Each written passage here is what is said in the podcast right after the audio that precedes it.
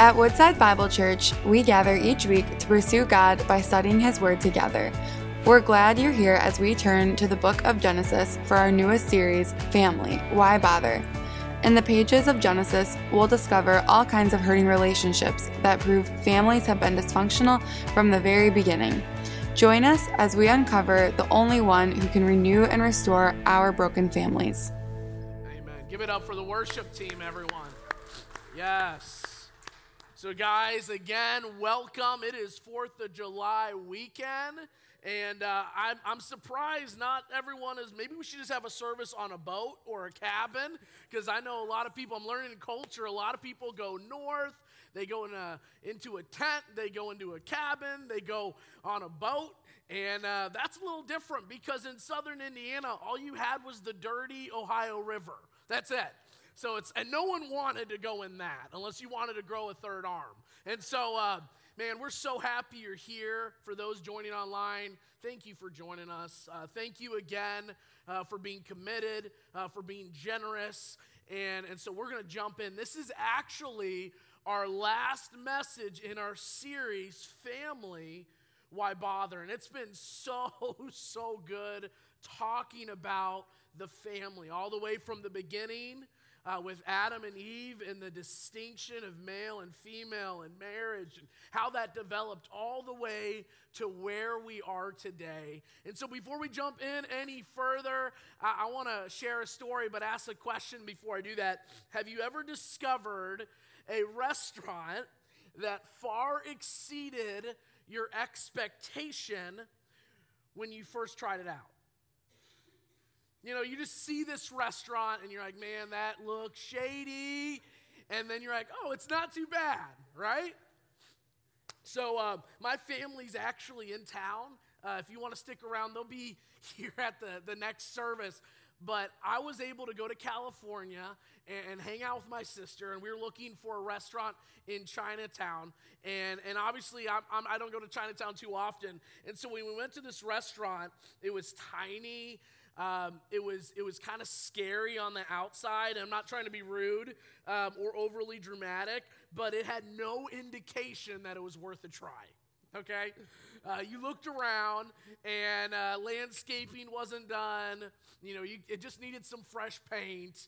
Uh, it was only a couple little tables, and you go in there, and the guy is our is our uh, our hostess. He's our cook.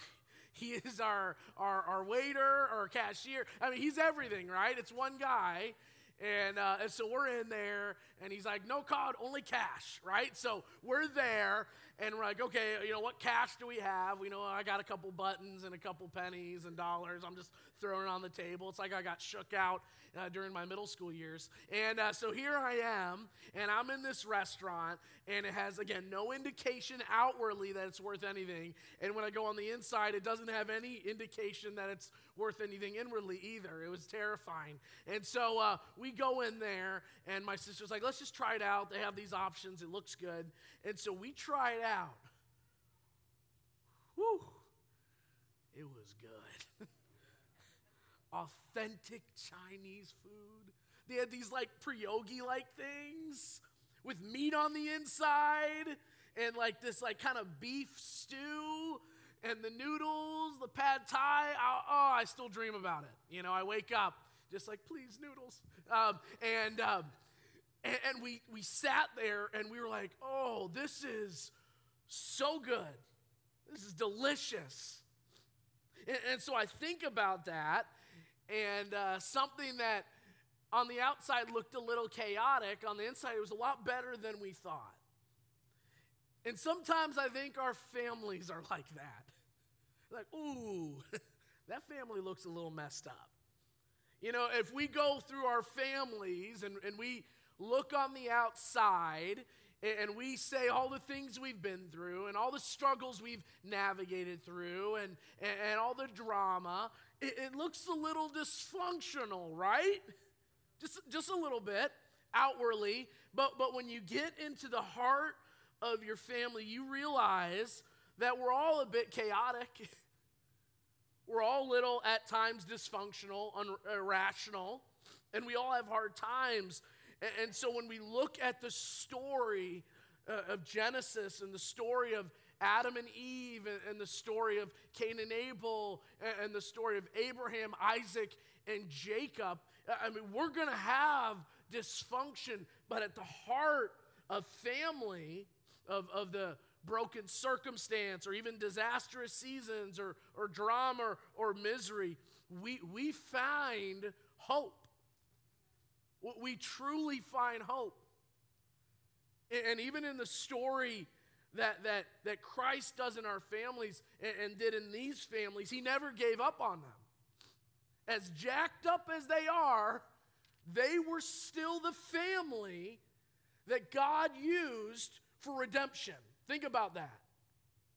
All the way from Adam and Eve, and Cain and Abel, and, and Abraham, Isaac, and Jacob, as messed up as they are, God still said, This is the family in which my promise is going to come. And, and so, if He was still able to use that family, doesn't that mean He's going to use ours? Doesn't that mean that as messed up and rebellious as we can be at, at times, despite our tendencies to stray from His design, He will be faithful to His promises? And so, again, if you've been around the past month, you've learned a lot about this dysfunction. And, and here's the reality most of the time, it was because of them. They self sabotaged, they self destructed. It, it wasn't because of God, it was because of them because they made decisions and, and, there was consequence, but God still used them. And so often we think if we self sabotage or we self destruct or, or, we sin, that we're done. We're cast aside. We can't be used anymore. And that's just not the truth. Then, then we would not have any worship or, or definitely not a preacher. You know, we wouldn't be able to be a church because we all self sabotage at seasons. We all self destruct at seasons. And we all at times battle with sin. And so, in this story that we're going to learn today, our last story uh, in this series, the story of Joseph, uh, this is no different. And this family, there's no exception to them. And you listen from the beginning, it's a little messy. So if you want to turn with me, we're going to start off in Genesis 37. And much like the last couple weeks, there's just so many chapters to cover. Uh, we're going to be bouncing around, but there's a lot of great content in here. So we're going to be reading in Genesis chapter 37. And we're going to be reading, starting off with the first four verses. So let's go ahead and jump into that. Jacob lived in the land of his father's sojournings in the land of Canaan. These are the generations of Jacob.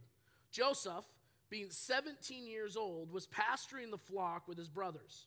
He was a boy with the sons of Bilhah, Zilpah, his father's wives. And Joseph brought, a, brought bad report of them to their father. Now Israel loved Joseph more than any of his other sons because he was the son of his old age, and he made a robe of many colors. But when his brothers saw that their father loved him more than all his brothers, they hated him and could not speak peacefully about him. So, what we see here to begin this story, it doesn't start well, and we see this that this family has a very chaotic condition. So, so we have this family here and, and Jacob, God has named him now Israel, and the family has a chaotic condition. And by the time Joseph was 17, he, he had seen enough of ugly in this family. Right? Early on, he had already witnessed wildly suspicious uncle, a dad with two wives, and some vengeful siblings.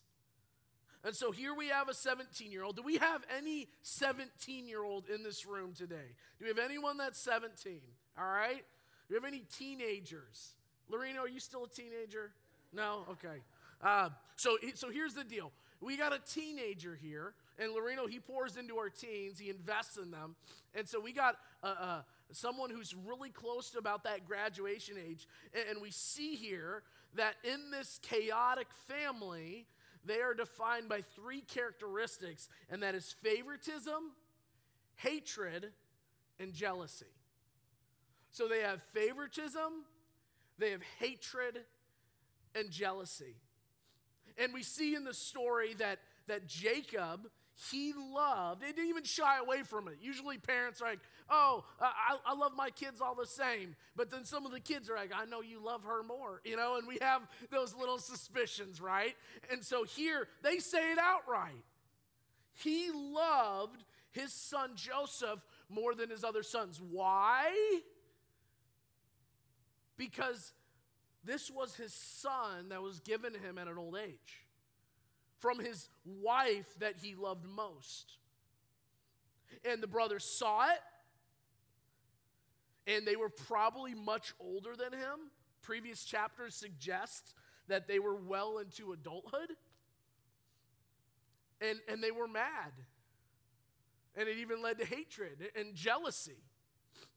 Let me throw a picture up here really quick for you guys. This is a picture of my dog, uh, Rusty. Okay, this is our little cute cavapoo. Oh, he's so cute. Okay, so um, and here's Charlie choking him, which is a normal daily occurrence. And so I'm putting this up here for you to see because um, at the count of three, let's all say, "Oh, one, two, three." Oh, we know that's what you're feeling, right? right? This little thing looks cute. He looks adorable and he is snuggly and he's sweet and he likes to wrestle and he's clumsy.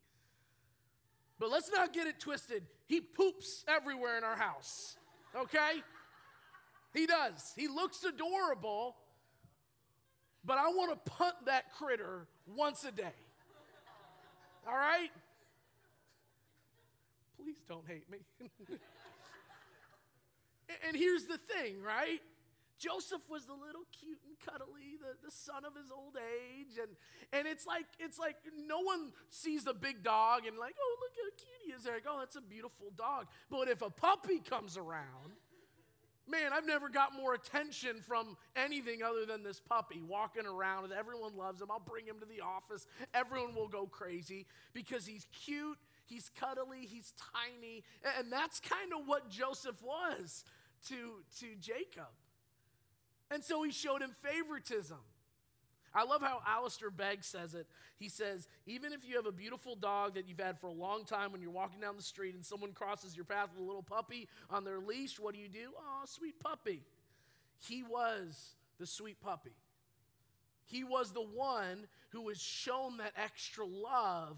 And, and the brothers saw it and, and they hated it. And they hated him. And get this, he was a snitch. So let's make it a little better. You know, snitches get stitches, right? Right? That is, I mean, I don't care who you are, snitches get stitches. And so the thing is, he wasn't just the favorite, he didn't just get this beautiful coat, he was a rat. We all have family members who are the snitches. We know who they are. I got my kid. He's not in here right now. Milo's the snitch, okay? If I need the truth, I go to Milo. But, but here's the thing he even ratted them out. He would give bad reports. I mean, scripture is so clear in this. He would go out to the field and he would give them bad reports to their dad. So, what does that mean? You think dad was like, okay, whatever? No, he probably was pretty upset with them. Well, wh- how'd you hear this, dad? Uh, Joseph. They hated him even more. And, so here he has his son in his old age, and he gets to go, you know, to Ace Hardware with him. He gets to watch the Tigers lose 100 games with him, and, and he gets to enjoy him. And then he gives him this special gift of favoritism and, this coat of many colors. And you think about the normal layman, working man, and they had a coat, mainly probably of wool, and, and then it had no colors. And usually, when you had a robe of many colors, it, it signified royalty. It signified value. It signified leadership. So now the youngest has this image of leadership. And then already in this family, you know it's a little messed up because his oldest son, who, who should be the one, who should be, you know, the one of the promise, the, the leader, the next one given that mantle, in, in Genesis 35, you go and read, he messed that up. And so we got drama in this family. And, and Reuben, he kind of uh, made himself out to not a good dude in that chapter. And, and so this is all indicating that Joseph is the one of privilege and leadership. And he's a snitch and he's the youngest. And this is ancient, you know, Israel. And, and, and this is a recipe for disaster. And, and maybe it goes without saying that Jacob was very reckless in showing favoritism. I mean, it all goes back to him as a leader. You think he would learn, right? Like his dad showed favoritism to Esau, and his mom showed favoritism to him. You think he would have learned his lesson, but he didn't. In this moment, he was showing favoritism to his youngest child. You know, all children, they're, they're a gift from the Lord. All children. And some of you, you, you might not have kids, you might have nieces and nephews or siblings, but all children are a gift from the Lord. We need to treasure children, treasure our children, treasure their unique abilities, uh, personalities, their needs. And yes, some kids, they're going to jive more with us in our personality. Yeah, and maybe some kids, they will jive less with us, right? Like some of the kids, and, and, I know we got some parents here, maybe you're just like, man, I connect with them, or maybe they're too much like me. That's why we don't connect. And, and so we're going to have that, but they all have their own unique personalities, abilities, needs. And, and I believe we're supposed to cherish them, to love them, and, and to constantly affirm them that God loves them and that we love them. I've once heard it said for every one uh, criticism or constructive criticism, we need to give 10 words of affirmation. That's tough. That's really tough. We need to affirm and speak into our kids and be their cheerleaders. And, and we need to not be favorites or not show favorite, favoritism. And, and so we see here that he shows favoritism, and that leads into hatred. You know, that favoritism indicated that hatred was what was happening between the brothers and Joseph, it says they hated him and could not speak peacefully to him. Again, bad reports. That would bother me enough that he's going out there and he's snitching on them. But it wasn't like he wasn't, you know, flesh and blood. He was still their brother. He was still blood, and yet it didn't make any difference. They, they hated him. And, and you see that frustration, it starts to build and build and build. And so we see in Genesis 37 how much they hate him. And then it builds into jealousy. And so we're going to be reading verses 5 through 11 of, of chapter 37. And we see this, this jealousy, this hatred, this bitterness. And this is what it says in 37, starting in verse 5. Now, Joseph had a dream. When he told it to his brothers, they hated him even more. He said to them, Hear this dream that I've dreamed. Behold, we're binding sheaves in the field, and behold, my sheaf arose and stood upright, and behold, your sheaves gathered around it and bowed down to my sheaf. His brothers said to him, Are you indeed to reign over us? Or are you indeed to rule over us? So they hated him even more for his dreams and for his words. Then he dreamed another dream, and he told it to his brothers and said, Behold, I've dreamed another dream. Behold, the sun, the moon, and the eleven stars were bowing to me. But when he told it to his father and to his brothers, his father rebuked him and said, What is this dream that you've dreamed? Shall I and your mother and your brothers indeed come to bow ourselves to the ground before you? And his brothers were jealous of him, but his father kept the saying in his mind.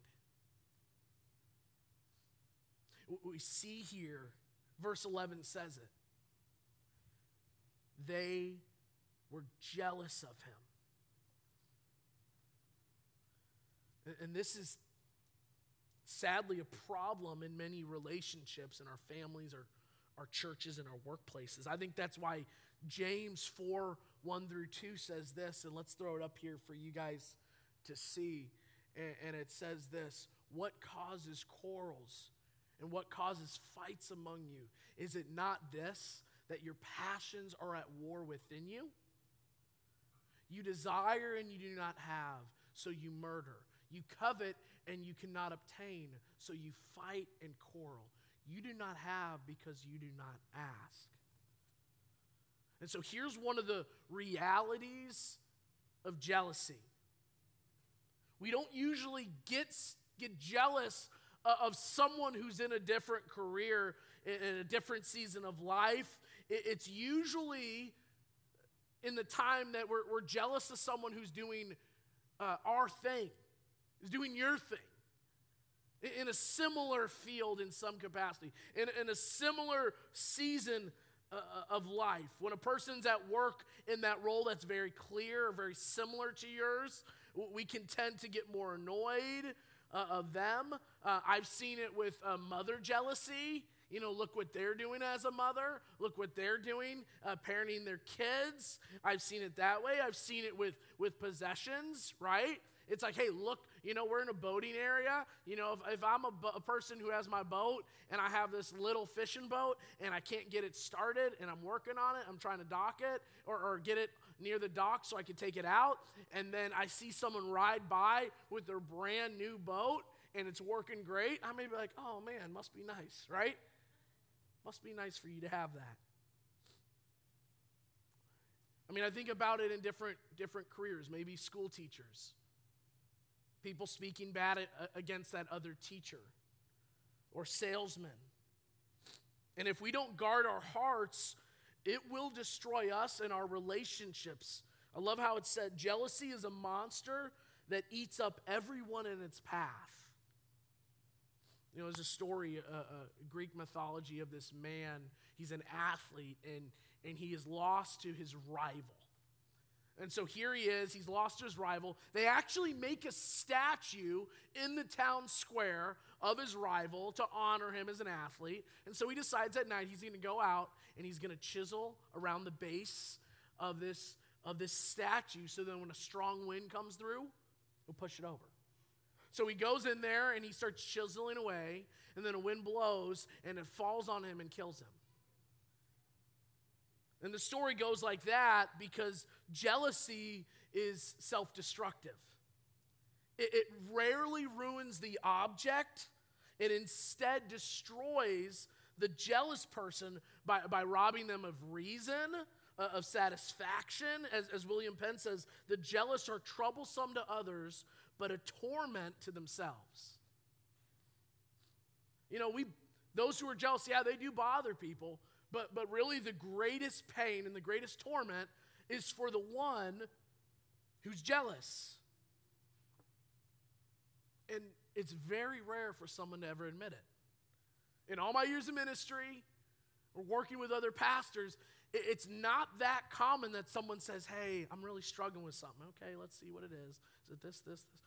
I'm, I'm struggling with jealousy. People don't like to admit it. People don't like to say, Yeah, I'm, I'm really jealous of my sister, my brother. They tend to just have everything working out for them. Yeah, I am jealous of this person. Their career has just worked out, and I don't even feel like I know my career yet. Or, yeah, I am jealous of them. Look at their kids. Look how well behaved they are. Look at their family, how they seem so united and so, so grateful, and their kids love Jesus. Or, or, or look at them, they just they get to travel all the time, or they get to enjoy life. And, and here I am still on the grind. People don't like to admit it, but jealousy is a real thing. It's a very real thing. And Joseph's brothers, they were jealous to the side of hatred and so in so much depth of hatred that, that they wanted him to die. That they didn't want to, to celebrate Joseph's success, Joseph's leadership, Joseph's dreams. They, they didn't want to say, oh, maybe God's working through this young man. And that jealousy was boiling up that they eventually wanted him to, to die. And so, so here is how it goes. And um, the story goes like this that they, they had planned for him to, to be killed and take his coat and, and make it seem like he was killed by a wild animal when he was pasturing the flock. And, and so we see in, in Genesis 37 that, that even the older brother Reuben, he steps in when he sees this plot and, he actually looks to save him. So they throw him in a pit. And when they throw him in a pit and they don't lay their, their hands on him just yet, that they see uh, uh, some Ishmaelites coming by. And, and they sell him to the Ishmaelites for 20 shekels because they didn't want to have blood on their hand. And so they sent him off. Then he went on this caravan. He went to Egypt as a slave, and he ended up in the home of Potiphar.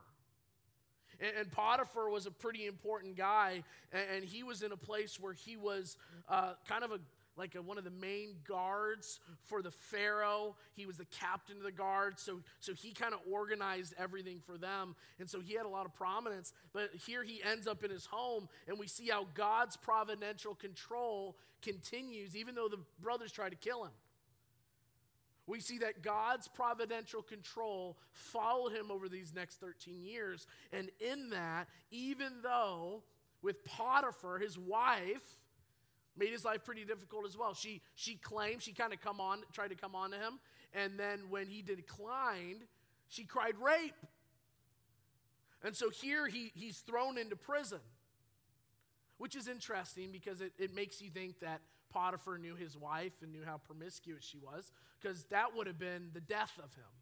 So he just throws him into prison. But we see in Genesis 39, verse 21, it says this but the Lord was with Joseph and showed him steadfast love and gave him favor in the sight of the keeper of the prison. So, even in the midst of all this, being hated by his brothers and almost killed, but then sold as a slave, and then went into Potiphar's home. And then Potiphar's wife messed everything up, so he's thrown into prison. Even in the midst of all that, it said the Lord was with Joseph. It just again shows his, his providential control in all of this. And through a series of events, Joseph was able to interpret the dreams of the Pharaoh. And maybe some of you have heard this story many, many times, and we could spend an entire 20 week series on this. There's just chapter after chapter of this story, but, but in this, the, the Pharaoh's having these dreams, and Joseph interprets the dreams that there's this great famine coming, so they're supposed to save for seven years because they're going to have great famine for seven years. And, and because of that, the Pharaoh, he said it himself that, that can, who can find a man like this who, in whom the Spirit of God is? And, and then he elevated him to the second highest position in all Egypt. So then here we are, and this man hated, almost killed, sold, a slave in Potiphar's home, wrongly accused, prison, and now he's in the second highest position in all Egypt. And the irony is, now the, the sons and the descendants of Jacob they got no food. So the one they tried to kill is the one that's going to keep them alive. And despite their jealous hatred and the chaos in the family, they would be the recipients of God's sovereign grace. Joseph would later say in Genesis 50, verse 20, As for you, you meant evil against me but God meant it for good to bring it about that many people should be kept alive as they are today. So, so we see in this story, and I wish we had more time to unpack it. But as God ruled in Joseph's circumstances that seemed chaotic and cruel, God was very much in control. As he was used, and, and, and this is the thing, I don't I can't fully understand why, why Joseph would be the object of hatred and cruelty um, that I, I don't wish upon anyone to experience. But God was reigning over every event and detail. And he was going to use it. And I think with us, practically speaking, the, the temptation is to ask, where is God in, in all this? Like, why would you allow uh, such things? Why would you allow me to be abused or mistreated? Why would you allow my family to, to be such a mess? Why would you allow the disease, the layoff, the, the accident? Why would you allow that child to walk away? And, and these hard times, it can be very confusing. And I think about Isaiah 43 and just the, the promises we have, how even God foretold of the Israelites' deliverance. Sometimes we can't see the ways He's going to deliver us in this life or the next. And it says, Oh, Jacob, He who formed you, fear not, for I have redeemed you. I've called you by name.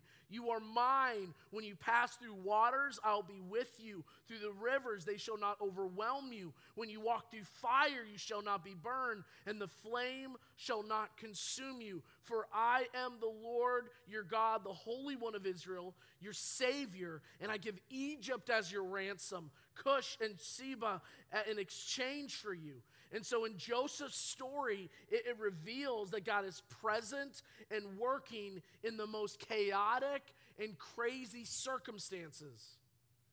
And, and he's doing that in your life too.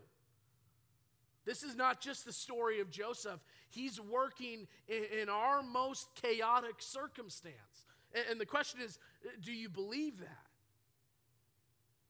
Do you believe, and you throw it up there, your most chaotic circumstance, do you believe that God is working through that? Because He is. And so we see here the, the final thing is Christ's redeeming work. In Joseph's circumstance and his experience, we have a beautiful picture of a deliverer. Right? Joseph was able to deliver Israel from this famine, to feed them, to, to take care of them, to move them over to Egypt, to put them in the, in the, in the Nile Delta region, which was the most um, affluent area, the most uh, healthy area at that time. And so Joseph, he's able to be the deliverer for them and save many of them. But like Joseph, Jesus was the object of jealousy and hatred as well. The Jewish leaders, they despised him, they conspired against him to his death.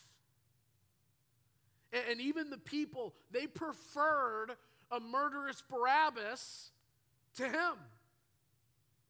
Like Joseph, Jesus came looking for his people like a shepherd to gather the wandering into his fold of eternal life. Like Joseph, Jesus was, was despised and rejected. Like Joseph, Jesus was exalted, given a royal robe and authority as he rose up and is now seated at the right hand of God. You know, this week we had flip camp. Anyone here serve at flip camp? Yes, we had a bunch of people. If you got kids, grandkids, get them to flip camp next year. Get them there. If you didn't serve, serve because it was amazing. And for some reason, they, they had me as a host. Thank you, Cassie. I was the host, I was the crazy guy, right? And, and we had this one, uh, one night where we had these, uh, it, it, was awesome. We had these lifesavers, right? We had these uh, lifesavers that, that the kids could take home, and we had these uh, lifesavers that we could we could hold on to and these, these blow up donuts that they got to take and remember that Christ was the greatest lifesaver for us. And we played games and we spoke and we sang songs.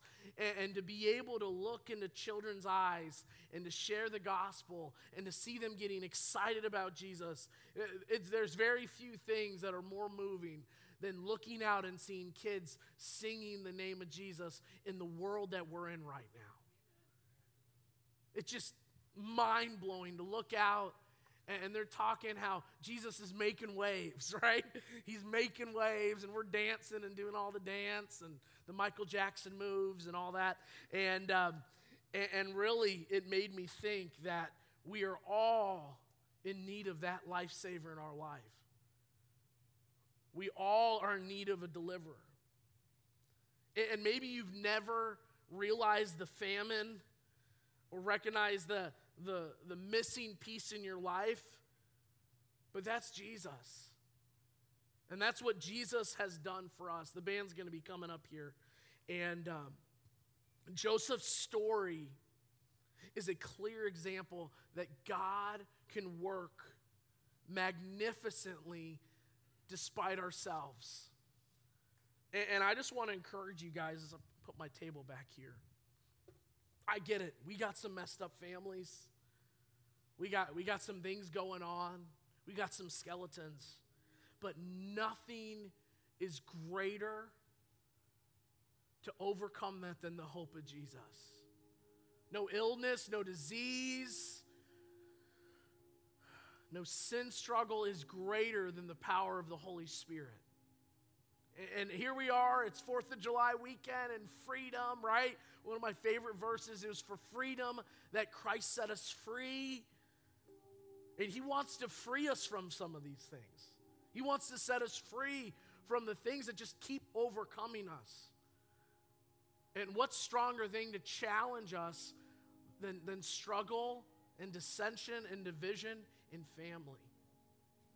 So hold on to these stories from Adam and Eve to Joseph, even in all the chaos. God is able to use it and use it for his good. And he was always, always, always in control. Thank you for joining us as we study God's Word together. We would love to hear how God is moving in your heart and get you connected into the Woodside Bible Church family. Head to woodsidebible.org/connect to introduce yourself today.